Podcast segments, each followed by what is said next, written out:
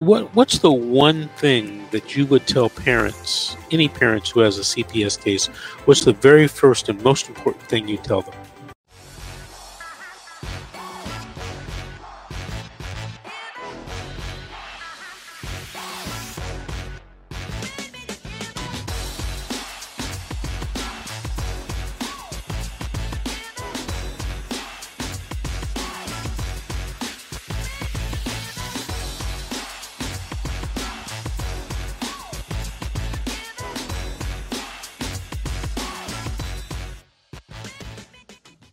Okay, this is Attorney Vince Davis. This is The Secret How to Fight Child Protective Services and Win.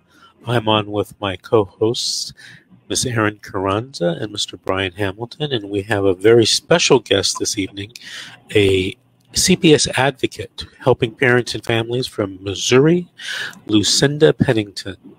Okay, folks, we're going to take another call right now.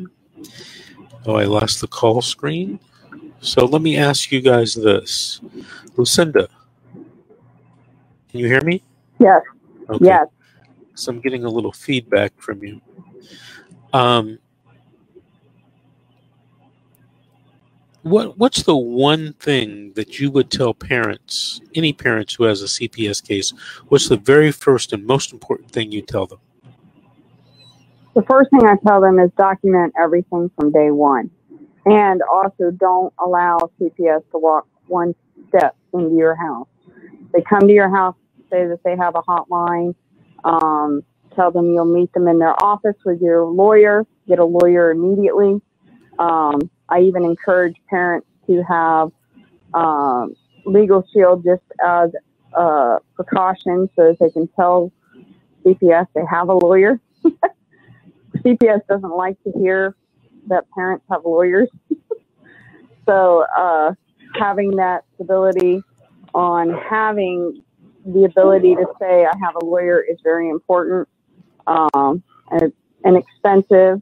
I think for a family, it's like 20 bucks a month, like life insurance almost. Now they can't help you with your case, but you can say if you have a problem, you know, call call my lawyer.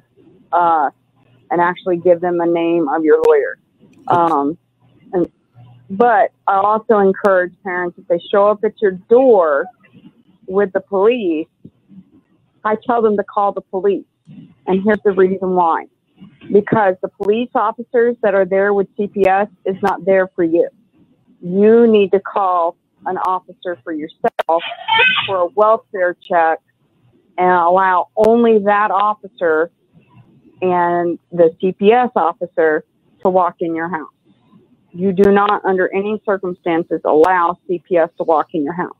You let the police do a welfare check on your children and meet them in the front yard and again document everything um, that's how if i can get a case at the beginning i can almost close it instantly depending on if it's false allegations. Now, if it's actual allegations, um, I tell parents to to um, do the services in order to get their children back because sometimes parents do make mistakes and children need help, but I also help with getting those children into kinship immediately instead of foster care.